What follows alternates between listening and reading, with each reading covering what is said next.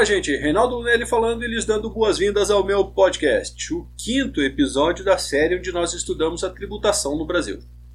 O objeto da conversa dessa semana é conhecer um pouco do complexo cenário tributário brasileiro. O número de tributos vigentes e as dificuldades dos empresários e das pessoas físicas em meio a toda essa turbulência legal. O Brasil é mundialmente conhecido como um país de grande desigualdade social, e um dos principais motivos para tanto se dá por nosso ineficiente e injusto sistema tributário, o qual está para ser reformado desde muito tempo atrás, mas nunca acontece. O sistema tributário nacional, tal como existe hoje, foi criado buscando harmonizar as relações da sociedade de forma que pudesse atender aos seus princípios fundamentais e respeitar o pacto federativo onde se arrecada para aplicação em benfeitorias e benefícios à população. Bom, nem preciso dizer que todo esse arcabouço de normas tributárias vigentes está longe de se adequar aos princípios pelos quais foram criados. E adequar-se ou rever esses princípios é o que está por trás da reforma tributária. Tema que os nossos representantes há décadas efusivamente evitam encarar. A carga tributária brasileira hoje vigente é composta por mais de 90 tributos. E se isso não bastasse, ainda são emitidas uma nova norma tributária a cada duas horas no Brasil. Aliás, o modelo atual permite que estados e municípios concedam isenções fiscais às empresas, o que causa uma briga de classes, promove uma guerra fiscal entre os entes federativos e dificulta o melhor entendimento da base legal vigente. Além dos legisladores serem péssimos redatores daquilo que pretendem quando emitem as normas legais. Para as empresas, estar em ordem com o fisco é um processo longo, caro e muito penoso. De acordo com o último relatório do Banco Mundial, as companhias brasileiras gastam quase 2 mil horas por ano só para cumprir todas as obrigações fiscais impostas.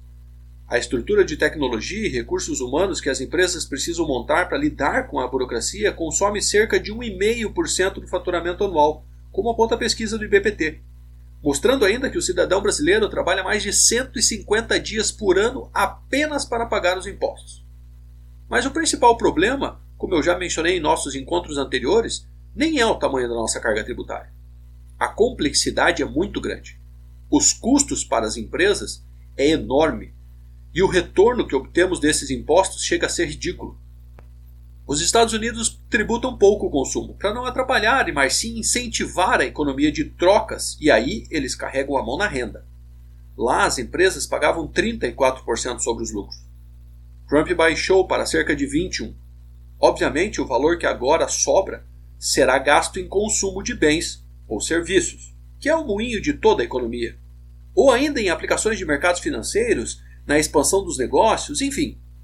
Quando um país gasta mais do que arrecada, busca dinheiro vendendo títulos do tesouro, pagando juros, problema crônico e muito presente aqui no Brasil. O Brasil tributa com IPI na esfera federal, o ICMS, que é estadual, o ISS municipal e mais as contribuições sociais ao PIS e à COFINS que são incidentes sobre a receita bruta. Não satisfeito, o governo ainda ataca o resultado líquido das empresas com o imposto de renda e a contribuição social sobre o lucro líquido, que não passa de um adicional do imposto de renda. As pessoas físicas que estão na classe média são tributadas a 27,5% do imposto de renda, tanto quanto os detentores de grandes fortunas. Os pobres pagam 40% em média sobre roupas, comidas, remédios, indiretamente por força dos impostos repassados para os preços. Os ricos também. Ah, e além desta pesada carga sobre o consumo, as classes menos privilegiadas ainda pagam o IPVA e o IPTU, que pouco significam para o bolso dos ricos. Pode parecer um pouco ingênuo propor uma reforma tributária ampla em um país que há décadas vem tentando implementar reformas parciais sem sucesso. Mas o momento de crise exige que se pense grande.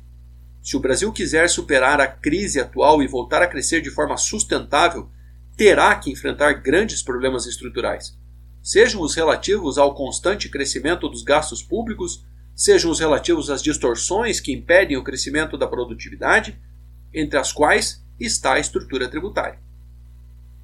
Um dos grandes responsáveis pelo fechamento de novas empresas é justamente a falta de tato com os tributos. Por isso mesmo, é que é tão importante poder contar com uma ajuda especializada. ter um profissional qualificado para tratar dessa tarefa tão complexa, mas de imensa importância para uma empresa.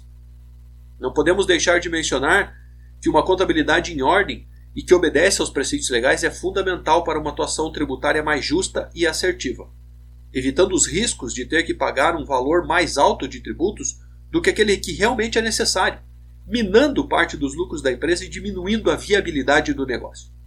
Então, nunca é demais lembrar: pense bem, mas pense estrategicamente. Então por hoje é isso. Eu lhe convido a acompanhar todas as conversas que teremos ao longo das próximas semanas, buscando por Reinaldo Lunelli nas redes sociais e nos seus players de podcast. Eu espero lhe encontrar na semana que vem. Um grande abraço e até lá!